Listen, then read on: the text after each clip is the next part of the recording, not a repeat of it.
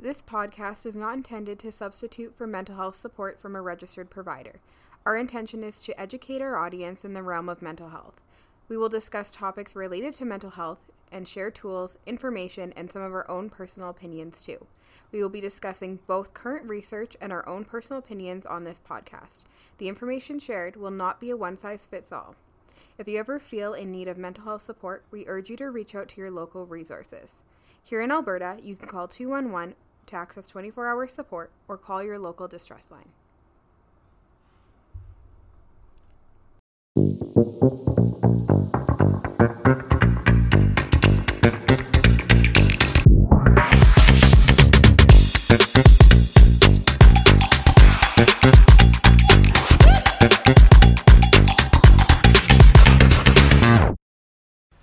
Welcome back to Beyond the Chair. Um, I am your host, Sarah, and with me today, as always, is co host Josh. Josh, how are you doing today? I'm doing great. Josh, I heard from a little birdie that you have some pretty exciting news to share with us. I'm getting a pup. No, just kidding. I am graduating. No longer a student. How does that feel? Congratulations. Thank you. Uh, it feels both amazing and slightly terrifying at the same time. Mm. Um, amazing that I now no longer have to record the hours I'm doing, but terrifying that oh, here's the next steps. Time to figure out how CAP works, because I am that procrastinator that waited to do it till now. Yes, and for all of our listeners that might be outside of Alberta, CAP Mm. is the College of Alberta Psychologists, which is our governing body once we leave the lovely land of being graduate students. And so that is very exciting, Josh. And I feel like it's rather fitting that we're back into fall and you have now graduated, that it might be a good time for you to provide your open letter to all of the students that are returning to school, the graduate students, the practicum students, and all the lovely supervisors and teachers that are educating us as we move along in our education journeys. I wish I had some paper to like rustle right now, as if I was actually reading a letter rather than making this up on the spot. But uh, open letter to everybody returning. Um, what do I want to say? You know, what is one piece of advice that you would give to a student that's going back to school in the fall as you reflect on your whole education journey? Um, that it does eventually end, and like the so I mean the master's program that I did and that you're in is what 28 months long if I'm remembering correctly. Um, I don't remember the first month anymore. it's like it's like blurred by. It's all become like one large chunk and like while I was doing it I was like, "Oh my god, I'm only a month in." But now that I'm done, I'm like, "It's been 2 years. Yeah, How did that happen? I know. Where did that go?" Time flies, Yes. even when you're not having the most fun ever. And I think we can expect that most of our listeners here today are probably either psychology students, graduate students, people in practicum or mental health professionals, or even supervisors of those students. And so I think as a as you look back at your undergraduate journey in psychology, what would you offer to those first year psychology students that are thinking about getting their masters? Oh god. Um let's be clear. I took my undergrad in 2007, 2008, 2007 I started. I was eight years Yeah, old. no, uh, that that's why I'm saying let's be clear. I'm I'm older than you. I've had my bachelor's degree for 10 years now. And I'm just finishing my master's degree. It's great. Um oh, what would I offer as words of wisdom to a first year? Yeah. Um, that's like 104 and 105 might not be the most fun classes, but if you stick it out, they get much better. I remember Mhm. taking um, what are they? Senior level? Yeah, senior level, and that's university lingo. I know what I'm talking about. I'm cool. Um, when you start taking the senior level classes, like the 300s, they start like actually getting interesting and like you want to be there and like you get to do the experiments you get to do the research a little bit you get to interact with your peers on a professional level. Um so like it's kind of like anything in university. The first couple first couple first year is just like let me get this admin work out of the way so i can get into the good fun stuff. Yeah, and I think when I remember back to my undergrad, which was not very long ago, um, I think the biggest thing was adjusting expectations. I didn't know that my undergrad in psychology would have absolutely nothing to do with counseling, and so there was lots of times that I felt like, what am I even doing here, and how is this even going to get me to my end goal, even though I knew that this is what I needed because it was the prereq. But I was like totally expected that there was going to be more counseling skills offered in my undergrad, and there was only one counseling course that was offered when I did mine at the U of A, and it didn't even really talk about what being a psychologist was even really like. yeah i think i probably took the same one i think, I think it was i want to say it was like intro to counseling or something it was a 300 level and it was Yeah. like here's what you do in counseling. You do assessments. You do this. You do that. You do this and that. And it was just like there was no practice to like figure out if you like those things. It was just like these are parts of the way a therapy session goes. And even that, I think it didn't really even look at like what a 50 minute oh yeah. No no counseling no session would be or what it meant to be a psychologist. And so I remember feeling like, okay, Yeah. what am I doing here? Yeah. And that can be really defeating as a student when you have a goal in mind and you could not feel further from your goal when you're actively chasing that goal. I like your phrase of actively chasing that goal. Um, especially because during like during my undergrad, I was very much like, I I loved, uh, what was it? Was at MacEwan. It was um, evolutionary psychology and advanced evolutionary psychology, where we wrote like research proposals, and then in the 400, the advanced one, we did like we collected data and did like the experiment. And I was like, yeah, this is what psychologists do. Now I'm like, that's not what counseling psychologists do. it's very different. So It's very different, and I think sometimes you leave your undergrad with a more skewed Mm-hmm. vision of what actually being a psychologist would be. And I think I went into my master's, and even at that point, I didn't really know what to expect in a 50 minute counseling session Oh, because yeah. nobody talks about it. And so sometimes it's almost like it feels like a very daunting task to come into practicum and know how to fill that time and how to have a counseling session when you really have only learned how to do interventions um, and you become really enter- intervention focused. yes, And so you come as a practicum student, you're like, I really know nothing. yeah. Um, I wholeheartedly agree with you on that. I mean, you might have been ten years behind on your undergrad, but you're only a semester difference on our master's degree here. So I think you and I had, had probably a very similar experience with like counseling skills, and it was like, here's your 15 minute skill session with another, I guess, counseling student. So this is the only practice you get, and it's literally, I say 15, and I want to make sure that I'm clear that that's one five, not five zero. Yeah, And, and, like, it that's was it. almost made it seem like every single session that you would have, you would be doing this well thought out Yes. intervention that would go perfectly Yeah. every time and it would be big and it would be life changing. Yes. And in reality, I think that my big interventions maybe happen like once every five sessions. I don't think that I have a ton of sessions where like I have this crazy therapeutic intervention other than like the small interventions that you offer your clients.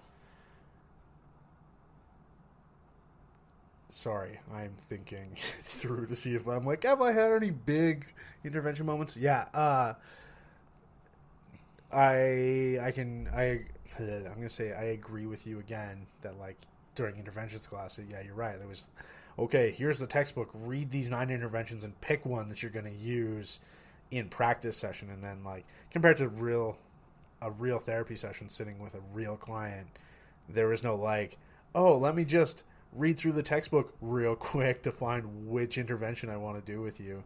And I agree, like you said, during those practice ones, it was like, oh, I'm going to hit them real hard with the empty chair mm-hmm. and have this mm-hmm. big life changing moment. Whereas I can tell you right now, I have never used the empty chair in a session because I'm like, I don't know how this will fit in the narrative that we're going with. Um, I'm sure there's mm-hmm. time and place for it, and I'm sure people love using it. But I, in my practicum, I, I kind of defaulted to the smaller, the smaller interventions that aren't like these big grand gestures. Like, um, I, I think I, I will say it. I'll say it time and again. My go-to is reframing. I love just like hearing somebody say something and being like, "Have you thought about it a different way?" And see what comes up. Yeah, I agree with you, and I think the one thing that can be so defeating when you start practicum is if you aren't realizing what small interventions you're doing, yeah. you can really feel like you're not doing enough. Yes. And until you have that moment or that ability to figure out and identify those small interventions that you're doing and even like supportive listening and rapport building, mm-hmm, mm-hmm. you can really feel like you've been so ineffective, but your clients keep showing up. Yes. And they keep coming back. Yes. And that isn't because they think that they have to. Yeah. It's because you are doing something that works for them. And so I think for anyone entering practicum, I would just wholeheartedly say like, be so easy and so gentle on yourself because unfortunately, the reality of practicum and counseling is probably not going to match up with expectations that you put on yourself or what you believed a counseling session might look like when you were doing your graduate studies. No, I totally agree with that. Um, I mean, I think it's similar to to several things. Like we have the Hollywood media depiction of whatever events, right? So I mean, especially like I can't even think of a movie in recent memory, but like if you know somebody goes to to a therapist or a psychologist or a psychiatrist in the movies, it's always like this big dramatic, oh my god moment that you know, oh cool, we're solved, I'm healed, I'm out, and then they never see their psychologist again, and they and that I think has been like glorified as like oh that's what therapy is is it's just like here, let me have this big epiphany, and then you you leave and you never see that person again. Whereas I think you're definitely right. It's the recognizing that clients don't need to keep coming back; they want to keep coming back. Well, and it's those gradual, smaller epiphanies that they have on their own that are what drive change mm-hmm. and support them to make change and that make you an effective therapist. And so it's about learning. And if I could go back and start my day one of practicum over again, I would have spent more time focusing on the smaller interventions. Mm. Than on having these grand ones and familiarizing myself and being able to identify them. Because now I think back, I'm like, I was doing all those things but I still felt like I wasn't doing enough. And so that was uh, hard. But I'm wondering I know we're trying to talk about building ourselves up in practicum, but if you were to reflect on like one or two mistakes that you made in practicum, what do you think those might have been?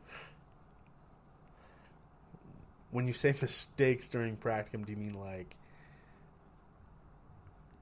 mistakes in like in session with clients, or like just like mistakes with practicum in general? I think it could be anything. Like I definitely think throughout my practicum, I've said stuff Oh, that yeah. like came out wrong and I wish that I could have just eaten my words right after I said it. Yes. But I also think like a mistake in practicum, like they're going to happen. Yes. And so mistakes aren't necessarily like, oh, I really fumbled the bag so hard that like I'm not a good therapist. But like, what is something that you would change if you could go back to younger Josh from how long was our practicum? Eight months? Eight months, yeah. Eight months ago. Back in January of 2023. What would you be like, you know what, if you could avoid doing this one thing, maybe do that.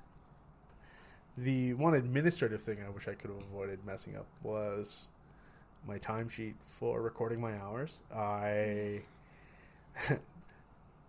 put I put my hours on the wrong timesheet because I was just like, it's all one practicum, we're good, and it was actually two timesheets, and so that was a nightmare at the end. So if I could go back and be like, yo, maybe pay a little bit more attention to the bottom line. that would Moral be great. of the story pay attention to your timesheets and Yeah. read the instructions thoroughly. There was no instructions. I mean, I can't say for sure if I figured it out because you knew that it had gone wrong and I watched you go through it first. But I will say I found the second semester very easily. No shade, though. That feels very shady. and I'm going to say that I don't. I'm not trying to like deflect the blame because I know that because it, it's not like it's not like I missed. It's not like it was like a week of hours. It was literally two months of hours. So Wasn't like, it like the whole semester? no, it was it was from uh, May 8th to July 11th. Okay, and did Rebecca notice it before you did? She mentioned it before I did. Why do I feel like Rebecca saw it the whole time and was just like panicking? Maybe that's very possible. um, I yeah, because at one point she was like, "Uh, your hours. I keep approving your hours, but like semester two still says you have zero hours." And I was like, "Yeah, that is weird." And then I like looked at it, like, "Let me let me have a closer look at the timesheet." And I was like, "Oh, that's why." okay. Um. But yeah, so I would I would like to have not done that because it made it for a little bit of a nightmare at the end here where I had to email the school back and forth and f- work with the practicum coordinator to try and get it sorted out. Um, throughout like the last two months, it's been kind of like a back and forth. Like, what do you need me to do? Can you do this? Okay, what do you need me to do now? Can we do that? And so there was. Hmm. It's all sorted now. I'm happy, but it was a lot of extra work right at the end. Yeah. Um, so, advice: pay attention to the boring admin work because it's potentially important. And when I say Potentially it stop is you from important. graduating. yeah, it, yeah, it was. Yeah, How was it being a male throughout your graduate studies in a predominantly female area? uh, I both hate and love this question from you because it's so loaded, but also not, but also is. Um, so from a on a personal side, um, I've always worked in like generally female dominated industries. Like I was a lifeguard for like ten years, and there was like six boys on the crew for every twenty women. so like on a personal side, like that, it's like yeah, this makes sense. This this is my normal work environment. Yeah. Um, on a professional side, I am definitely struggling a little bit. Um, just because when you think, I don't want to, I don't want to use stereotypes, but like stereotypically, when you think of like the male archetype, it's not like a nurturing, come to a place of healing. hmm Do you think that your experience in practicum was affected Yes. by your gen- okay? Absolutely.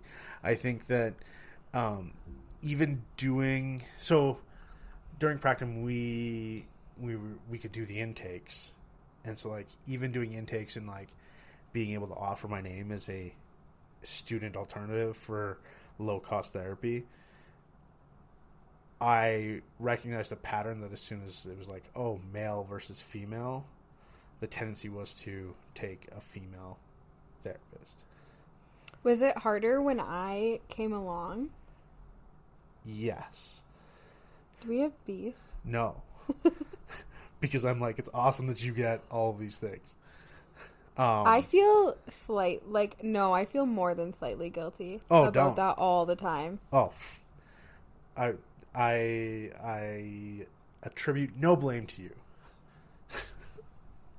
um, but yeah, no, I definitely as soon I did notice that like once you joined on, and to be fair, they accepted you as a student before me because you know procrastinating. so like you were picked before me, so it's not even like I could be like, oh, she took my spot. You didn't. Um, I definitely even noticed a slowdown in like the looking for low cost alternatives. They were like, Mm. oh, we also I was like, you know, like we have, you can pick a student if you're looking for this. You know, we have Josh or Sarah, and they'd be like, Sarah. okay, I get it. Yeah. Um, Because I think even that week that you had the phone, um, when Oh, yeah. our admin lady was off, you were answering the calls and they were speaking to you Yeah. and you were still booking yes, for me. yes. And so I'm wondering like two males who are entering practicum or thinking about going into this field, what would you offer them? Um, something that I've spoken with Christy about a little bit. Um, Christy is the owner Yeah, of that- Landry Psychology, just in case you didn't know that. sorry. I, We're name dropping like Yeah. crazy, and Yeah, these people these are going to be so confused. That's okay. Confusion is great. No, um honestly it's I think it's getting your voice out there. So um I wish and this is probably what I would have told younger Josh, um, that I had done something like like an Instagram page for my practice or a TikTok or something where I could actually like speak and record rather than like trying to write in my own voice. Mm-hmm. Um, just because I I do find that when I when I do get clients into the room with me, they stay. yeah. Um, and I, you know, even speaking with like uh, Rebecca, my supervisor, like that's definitely one of my strengths. Is like I my my voice is a very calming, very like. Uh, we're gonna go with the unconditional positive regard. Like I, I have that good influence there. So like I find that if I think if people could hear how that comes up before they have to pick who they want, mm-hmm. I might be able to pull in a few more clients. Yeah, and I do think that you have amazing retention of clients, and I envy you in that regard. Thank you. You're welcome. So you think that for other males coming into this field, the biggest thing would probably be to try and get their voice Yes. out there and communicate to potential clients before they come in. Yes. Yeah, but basically some type of some type of advertisement where they can speak in their own candid voice so that th- there's something a little bit more to latch onto rather than the like oh let me look at pictures on a website of who we're looking at right because let, let's be honest i will always be the most masculine picture on our website until we hire another male and it's very easy to be like no don't want that one and look at somebody else.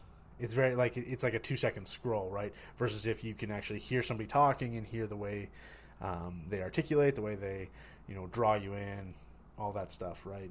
You know you can even put out like what type of therapy you want to do what type of therapy you you're good at um, you know and attract people that way. Sorry i'm kind of rambling now. No, I think that those are really good points. So, like, I unfortunately or fortunately never had to consider. Um, shameless plug, I do have an Instagram page though. It's yeah Therapy with Sarah M. If you want to go check it out for some tips and tricks.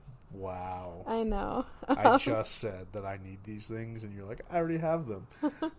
um, but I do think, like, do you think that that altered your experience in practicum, or do you still think that at the end of the day, you enjoyed?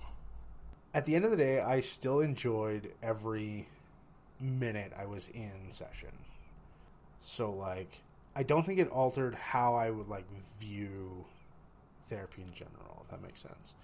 Yeah. Um, did you know that, or did you have the expectation that that might be how it goes when you came in? Yes. Um, I was already. Yes and no. Always I- cautiously optimistic. Yeah, well, so yeah, right. I love I love when I give this answer of like yes and no. Yeah, those are the two options. Um, I figured it would be slow because I was a student starting out, and um, at one point there was another male psychologist on staff here who was experiencing something similar about not being able to fill his roster of clients. And so I was like, oh, this might be a problem for me. That's okay. I'm a cheap student therapist. People will come see me anyway. Mm-hmm. Um, and so now I'm kind of like, oh, I get it. I get I get what he was going through now. Yeah. And so, sorry if I'm outing you. No, please go ahead. What suggestion or advice would you give to students that maybe don't finish practicum on time? Because I could imagine that that would probably be pretty discouraging. Um, okay. Well, as as as one of those students who didn't finish practicum on time. You Oh. said I could out you. Yeah, I did. I did give you the go ahead. It's fine. You No, knew it was coming. I did. Um,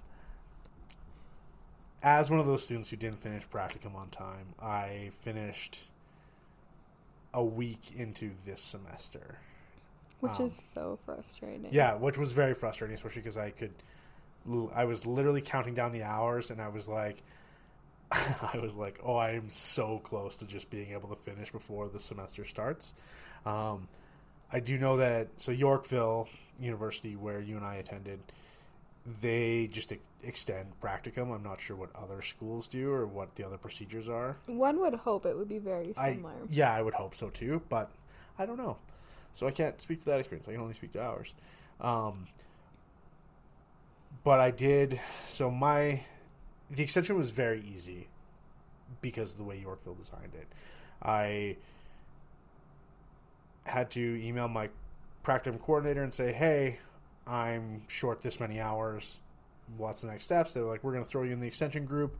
You have to attend a seminar on this day, and it'll be this day for every two weeks or every other week, I guess." And I said, "Great."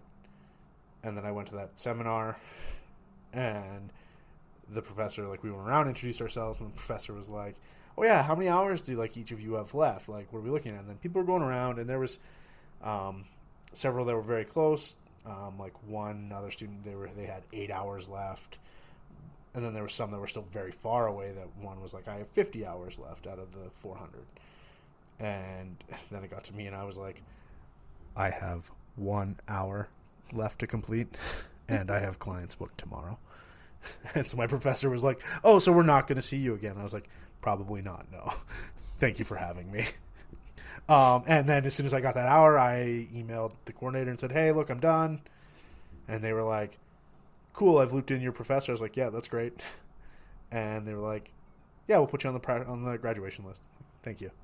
So like, extending was very simple. I didn't, barring a few hiccups because of the way my stupid timesheet went, I didn't have to do anything for it, and the school really just did all of it. But even like mentally, Hmm. like, did that affect you? I oh, mentally, I don't know. N- I want to say like nothing deep. I was annoyed Yeah. at myself that I was here because I was like, man, I should have just like planned things out slightly better. Um, like a, I say Like, do you plan think things out. that if you, because I think over in our breaks in between semesters, you Yes. took like a few days off. Do you think that that really would have made enough of a difference? No, because during that break, I still I still saw clients. I just like restricted them to like one day of the week. Oh, okay. Um, so like, I was normally seeing clients like Monday, Tuesday, and Friday, and I was like, I kind of need a little bit of a break. I'm only going to see clients on Friday, so like, if you want to see me this week, can we set something up on Friday? If not, let's just do next week.